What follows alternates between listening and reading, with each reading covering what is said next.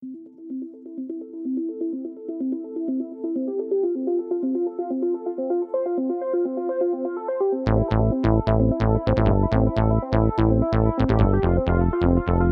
popular culture has taught us anything, it is that someday mankind must face and destroy the growing robot menace. Hello,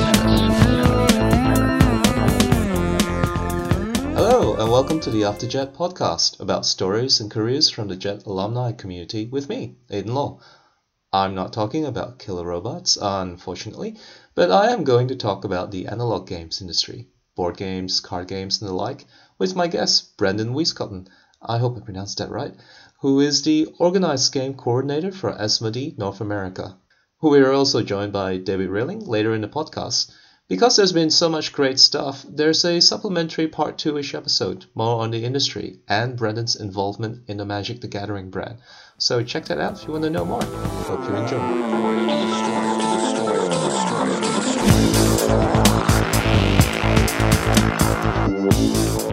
Yeah, how would you get into uh, get into that side of the business, like analog games, games designer, for example? I have a hard time in comparing it to any other field because um, you know, I went to college for one thing, and then I I'm doing this now. But um, it was basically just a matter of slowly getting my foot in the door. So I started writing for uh, one of the big fan sites for Magic, just writing a weekly article, and um, I did that while I was in Japan and then I, I turned that into a freelance gig with Wizards for the um, the magic writing, and yeah. then um, I turned into other freelance jobs, and then eventually turned that into a full time job. So yeah. it was just kind of you know baby steps of of doing a little thing that's that I could easily do without too much um, background or you know resume basically, but then just building the resume out from there. I didn't do too much forum posting and whatnot, but um, that that first weekly article for one of the fan sites, kind of yeah. the big thing. It was, I did that kind of on a whim. Um, they put out a call. It was at the time it actually wasn't that big of a website. Um, they were just kind of up and coming, and they put out a call for writers for specific things that they were looking for.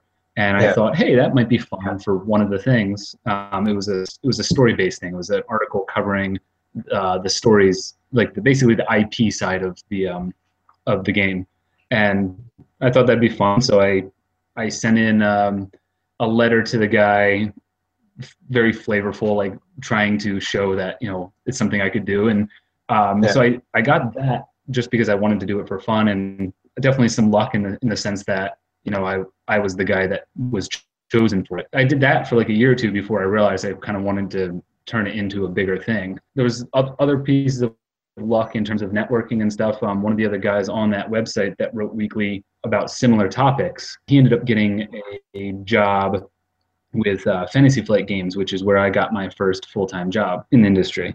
So he, he got a job with them. And then when I was coming back to the States and applying to a lot of the big companies, of course, I was applying there too. And he helped me get the foot in the door, know, put in a good word for me and so forth. So in terms of like falling, um, being out there and stuff, I definitely like I made connections through that website. I made connections through just I played a ton of Magic in Japan as well, um, and I made connections that way. That I, you know, at the time I had no idea were going to be valuable, but they, you know, they've ended up becoming important stuff. So. See, mom, playing games does, you know, lead to a real job. So. Uh. Right.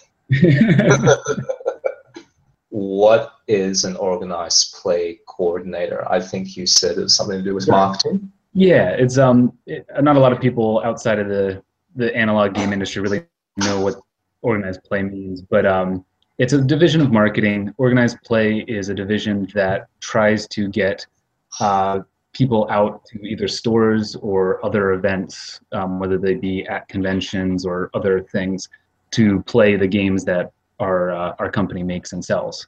Generally, they tend to be on the more competitive side in terms of the games that are that we're trying to promote but mm-hmm. we also do events and stuff for the less competitive stuff like you know if you've heard of catan or things like that um, games like that even some like catan has a world championship even though it's not really a super competitive game so that's kind of if you, if you think about those events and like if you ever go to a, a, a game store any sort of events whether they be magic or other like that's somebody in organized play was behind the creation of that event, whether it was just the concept of the event or the prizes that were given out, different stuff like that. Okay, I get you. So obviously, it's promotional, publicity, that sort of thing.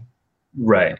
Um, from a game company's standpoint, um, the more people that go to local game stores regularly to play the games, one, they're more invested in the game, which means they're going to keep playing. They also have a regular, they build up a regular schedule. So it's uh, basically the whole point of organized play is to build a high wall for people to leave the game essentially it's kind of a pessimistic way to look at it in, in that description but it's basically trying to give people reasons to stay in the game rather than leave the game whether it be okay. social social interaction particular prizes that are desirable or rare or whatnot um, different events that people are excited to go to um, like one of the things magic's really done well in the past couple years, or even the past 10 years, really, is um, they have a tagline called Play Magic, Travel the World. And it's mm-hmm. basically just trying to convince players that if they play Magic a lot and if they play it well enough, that they can travel the world basically without, you know, by playing Magic.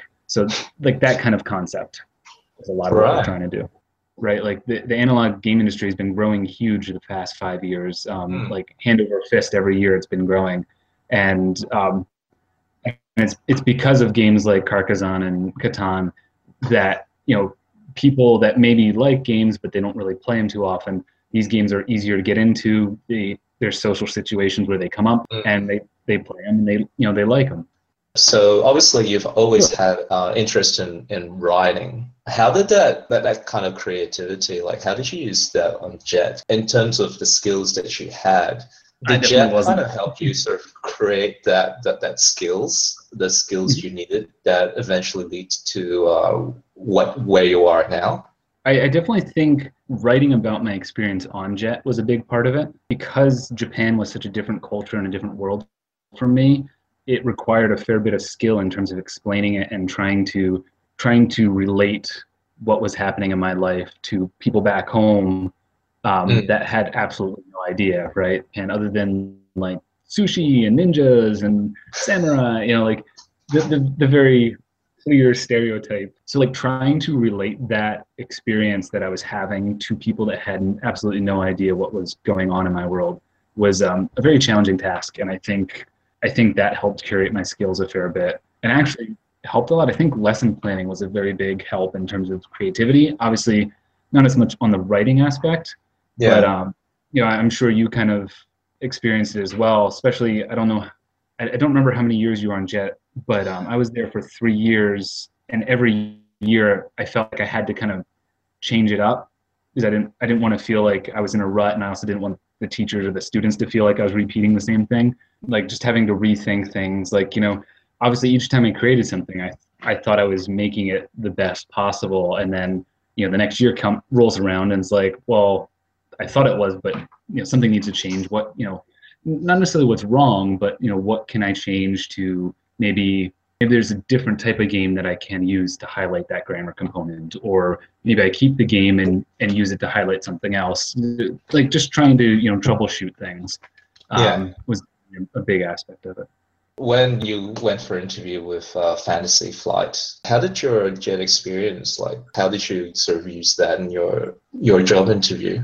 what aspects sure. did you emphasize that kind of thing if you remember um, I, I, remember it fairly well um, because it was fairly unique um, i think this is a, a place where luck kind of played a part of it so i'm do a little more rambling and make the story probably larger than the answer larger no, than no, you please go ahead um, but um, i had come back to the states and i was trying to get into the game industry been applying to a bunch of different jobs i applied to um, this particular job at Fantasy Flight for technical writer. Um, I, I, have a fairly analytical mind. Um, I've always loved math and stuff, so I thought, hey, you know, maybe this is something I can do. And you know, at that point, I just wanted a job in the industry. Um, so I sent in the application. I got a response saying, hey, thanks. You know, I'll be looking at it in a couple weeks, but right now we're prepping for Gen Con. I don't know if you've ever heard of uh, Gen Con, the largest board game analog game industry convention in the states and probably mm-hmm. one of the large ones in the world and so he said he was you know going to be busy prepping and going to that and he'd get back to me afterwards and i had been considering going to do networking and stuff so i figured you know even if it was just showing up playing some games and talking to some you know pe- industry people, you know, just trying to make some connections and whatnot. Money was pretty tight, and I I added up all the expenses, and it just didn't seem to make sense just to be networking, which in hindsight I think was the wrong thought. But anyway, so this guy responds with this answer, and I so I respond saying, "Hey, are you going to actually be at Gen Con?" And he says, "Yes, are you?" Immediately, you know, I respond with, "Yes, I am," because this is you know this is a perfect inter- opportunity to push for the job right instead of sitting yeah. back and this is where getting your boots on the ground and actually putting in the hard work is important because there was an opportunity presented to me and I took advantage of it. So I actually went to Gen Con, found some ways to cut some costs, slept on somebody's hotel floor, ended up uh, working. I, I found a, a, freelance gig for a company for the con, so I got my badge paid for and stuff like that. Um, so I cut the cost as much as possible.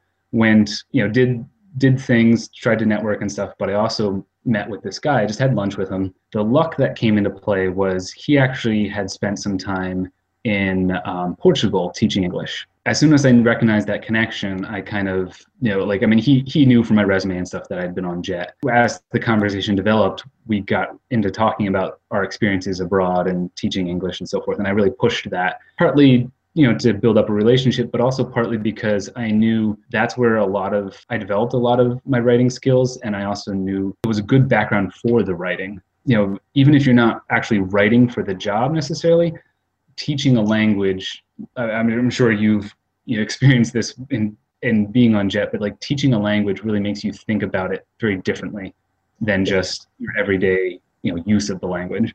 Um, and so like being able to talk about those experiences and play out those things, I think, was a big selling point for myself for this job. Uh, so I think that was kind of a big thing with Jet was just getting lucky enough that he had actually done a similar thing abroad, but then also trying to play up those things. And of course, I also pushed the aspects that a lot of the people when you're leaving Jet, you know, if you go to the career fair and that stuff, they they talk about how you you know you want to push the fact that your your experiences have made you flexible and it's made you mm. open to you know these different cultures and environments and so forth like you want to talk about the aspects of jet that you experience more so than just the straight up you know i taught kids or whatever you kind of want to talk about more about what you learned and the, the skills you developed beyond just in the classroom specifically related to the lessons as i've moved forward in in my career and networked more just out of the nature of having a job and meeting more people and stuff.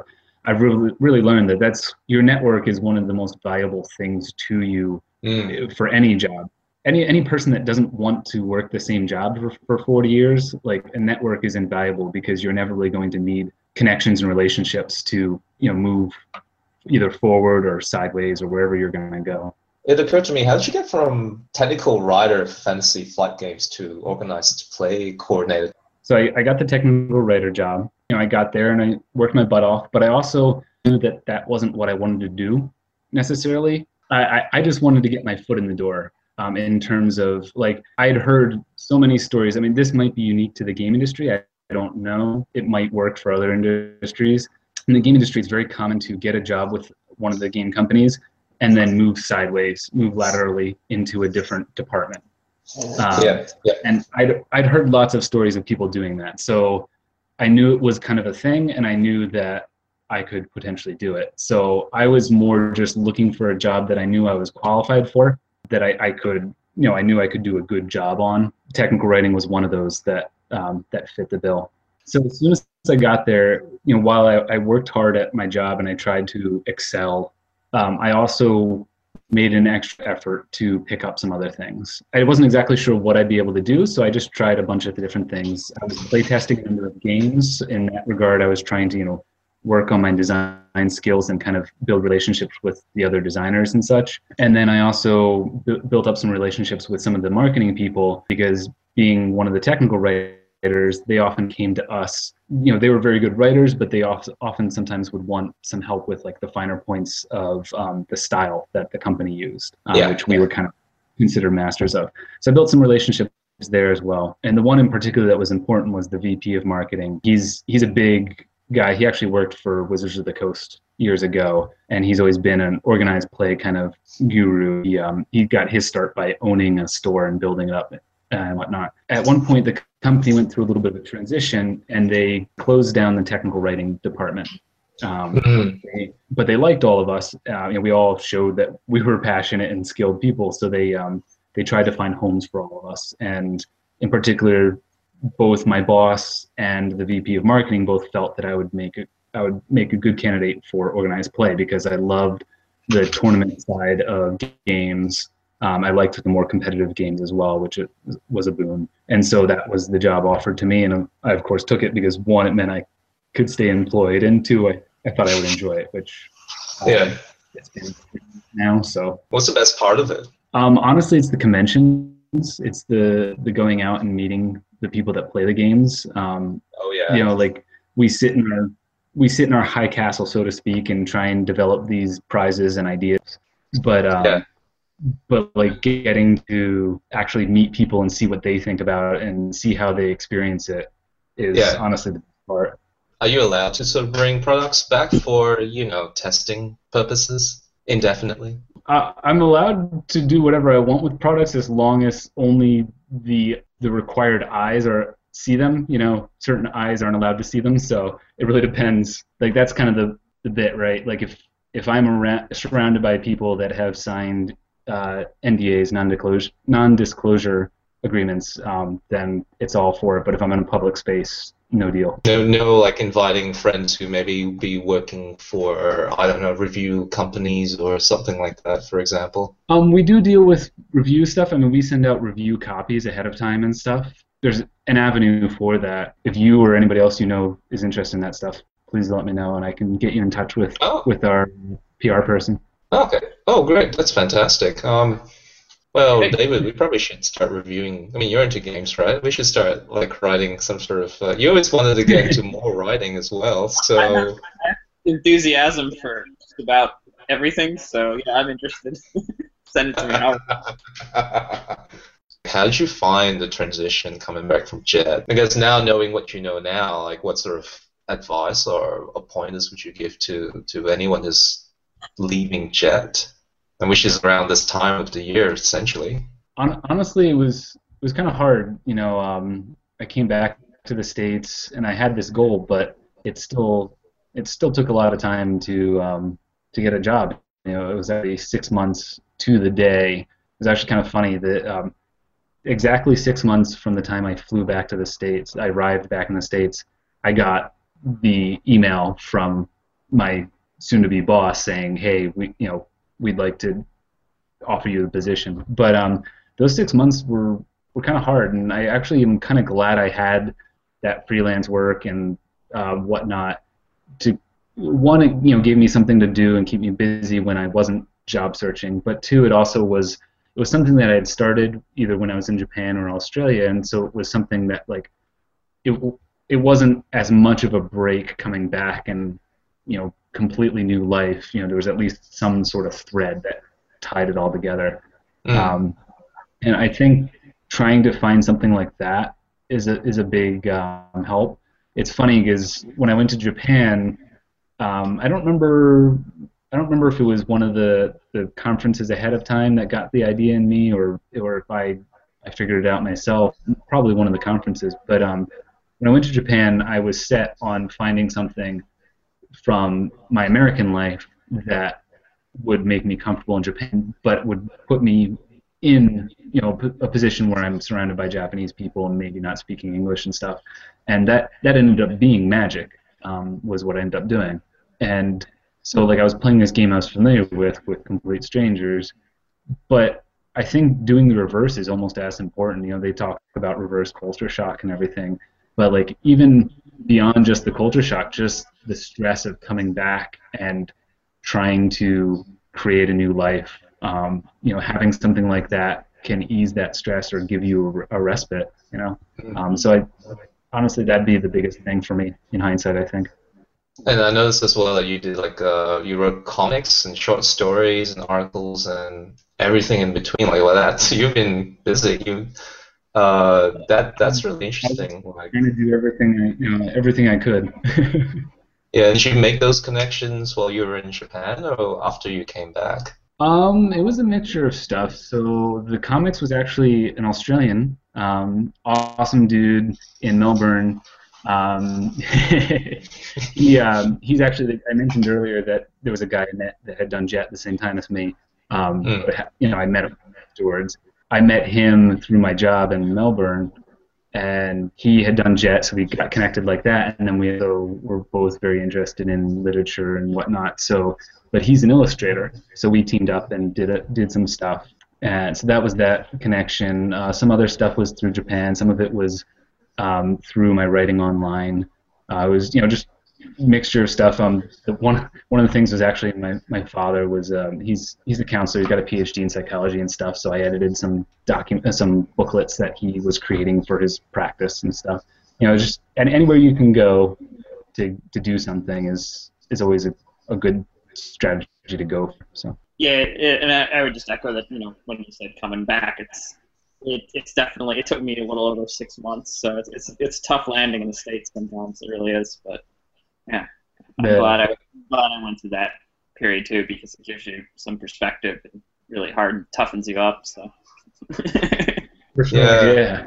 Same thing. It took me six months, but I wasn't really rushing back into work. My circumstances was a little bit unique, like you know Fukushima 2011, that kind of thing, and it was a pretty full-on experience, and it was quite emotional, but I mean, good emotional in a lot of ways. And coming back to Australia was like just slow down and just take things easy, and you you kind of have a different perspective on life. Like, yes, you, you need to get a job to eat and to, to pay the bills, whatever. But and I just kind of wanted to sort of enjoy and slow down. And yeah, it, it really really helped, and I think it reoriented my perspective on life.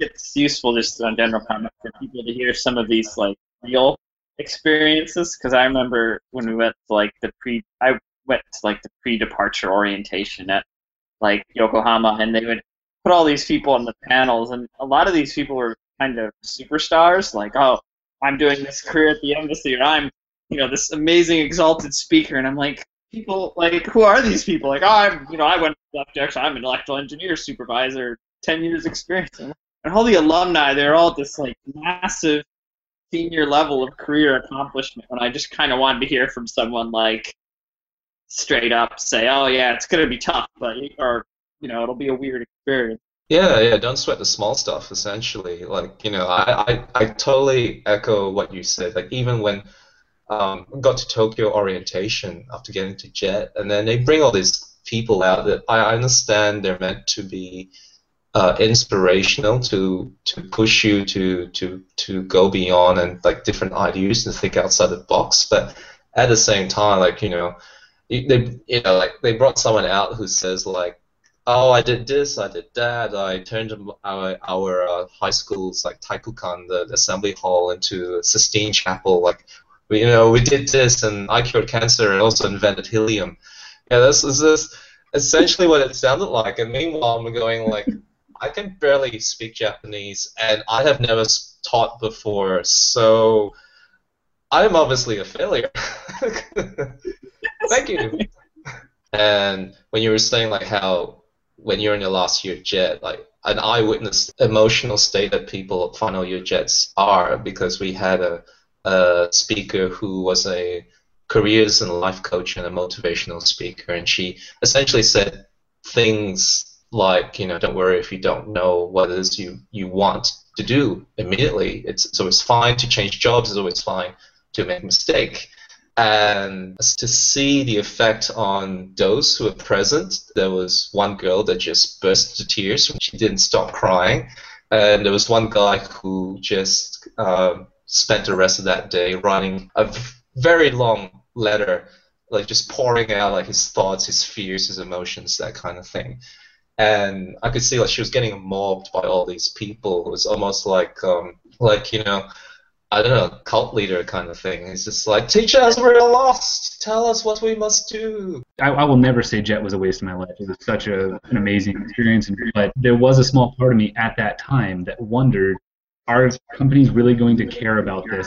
In that exit, those two days when you get to talk to people, you know, they do their speeches and stuff, they pushing about how like companies will value your jet time and all this stuff. And there was a small voice saying, "Is this really true?" So I, I can understand everyone we've spoken to said the same, more or less the same thing. You know, it's like, how could you not value that kind of experience of being thrown into another different culture and then not just surviving but also thriving? You know, if a company doesn't see the value of that, they probably won't see the value of any kind of outside viewpoints or different viewpoints.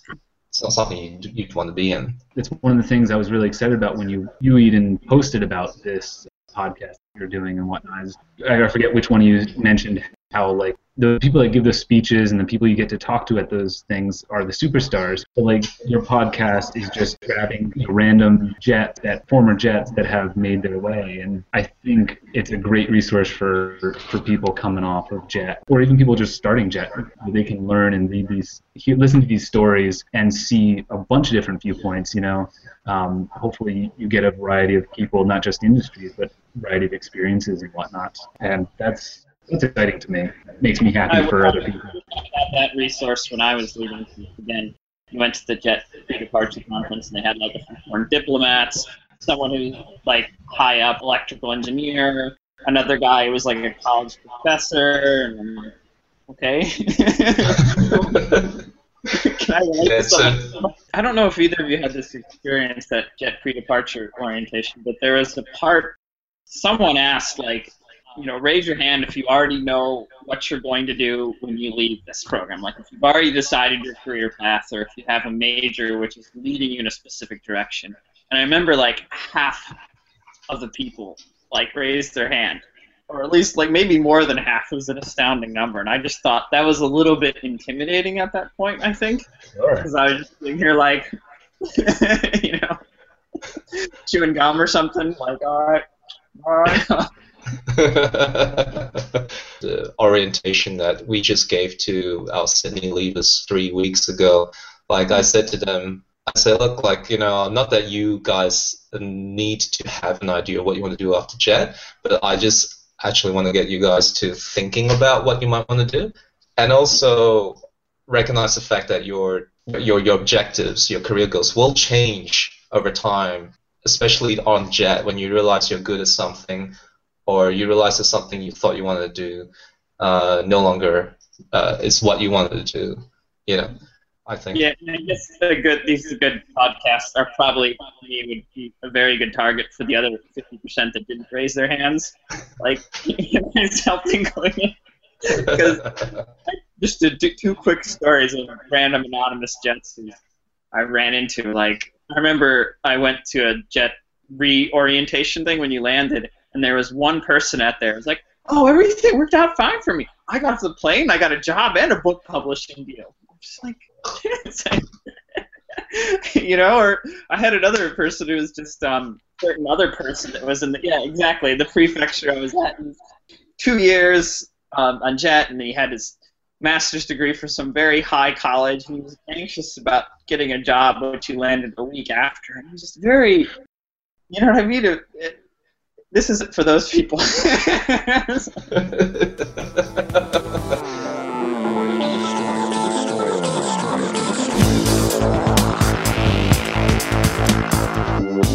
I hope you enjoyed that. Sorry about the audio quality towards the end. It can be tricky when you're having a conversation across time zones and countries. Thanks very much to Brendan and David for all the nice things they said about the AfterJet podcast. I really hope it's useful to you out there listening, whether as a new or current jet or in your final year. Also, I like to point out that, in spite of how it sounds, we're not saying it isn't great hearing from high achievers, but stories from muggles like us have their place as well, and in my opinion, just as worthy to tell. To have been able to thrive in another country and gain an appreciation of a different culture is, in my opinion, a fantastic achievement, and much needed in this day and age, given the current mood in politics around the world. As for resources to this podcast, I'll be putting up a list by Brent Brandon of recommended board games to play, and also other resources to do with his industry. Remember, I'm always happy to hear from anyone out there, so please get in contact at info at jetaansw.org. That's info at jetaansw.org. Until next time, bye!